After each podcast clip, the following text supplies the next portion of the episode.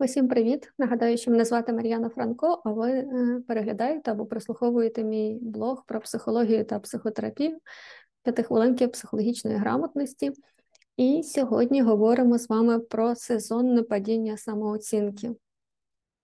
І хто переглядає блог, то бачить, що я вже сиджу в гольфі, у мене вімкнене світло, хоча зараз є лише початок дня. І це все пов'язано з тим, що цього року осінь прийшла дуже рано, і в багатьох людей виникає питання, чи не пов'язаний їх настрій зі зміною погоди.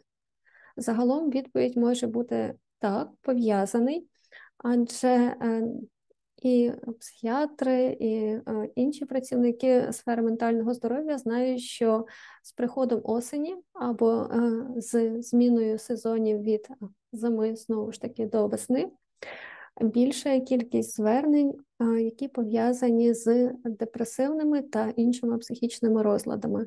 Такий собі щорічний бум, так, повторювана хвиля звернень до психологів, психіатрів, психотерапевтів. І це, мабуть, не просто так, адже все ж таки вчені виявили, що у нашому оці справді є клас клітин, які передають зміну сонячного світла, падіння кількості сонячного світла через нашу сітківку безпосередньо до нашої лімбічної системи мозку, яка відповідає за емоції. А як ви вже здогадуєтеся, де емоції, там є і пригнічення, і може виникати депресія. А сама депресія, знову ж таки, у свою чергу, є коморбідним розладом багатьох інших психічних розладів. Тому, знаєте, це як такий принцип доміно, коли е, якийсь один невеличкий фактор може зробити великий сув решти багатьох факторів. І ось ми маємо е, коливання настрою, починаючи від осінньої хандри, і, як я кажу, сезонного падіння самооцінки, щось мені не так, я якась не така, і можу почувати себе більш нікчемно, ніж завжди, завершуючи справді проблемами депресивного розладу, який навіть отримав визнання в клінічній практиці і міжнародній класифікації хворіб, є поняття сезонного афективного розладу, або дуже класно він звучить, а насправді англійською мовою, абревіатура буде називатись сумний, або сед. Seasonal Affective Disorder. І цей сед приходить до людини щороку тоді, восени, триває близько трьох місяців, близько дев'яноста днів, і потім завершується з приходом тієї ж весни. Але для постановки такого діагнозу необхідно також враховувати, що такий розлад має приходити до людини кожного року, як мінімум три роки до ряду. Коли кожної осені у мене з'являється депресивний стан або депресивний розлад, після чого розвивається депресія, і вона завершується разом з зміною сезону.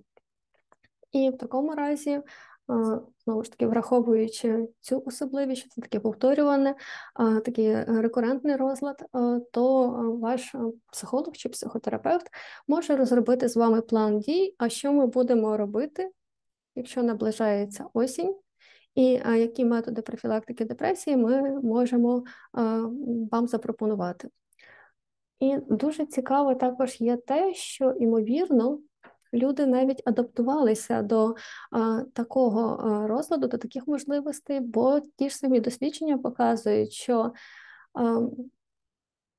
питома вага, власне, кількості людей, які мають сезонний афективний розлад, серед, наприклад, корінних жителів більш північних країн, наприклад, там Англії, так, Туманного Альбіону, вона, серед них кількість людей, які будуть мати сезонний афективний розлад, приблизно є в два рази менше, ніж ті люди, які лише переїхали нещодавно, наприклад, ту ж саму Великобританію, з більш таких сонячних країн, наприклад, з Азії. І, власне, великі дослідження показали, що це виправдовує себе в різних країнах. Тож, ймовірно, люди все ж таки спонтанно, інтуїтивно якось підлаштовуються під те місце, під ту кількість сонячного проміння, з яким вони мають справу, і, можливо, тому навіть виникла культура Хюге в, знову ж таки, наших північних сусідів, яка допомагає бути щасливим і тішитися маленьким речам, мінімалізму, маленьким радощам, що, в принципі, сповідуючи принципи когнітивно-поведінкової терапії, справді може потрошки по сходинках витягнути ваш настрій на належний рівень.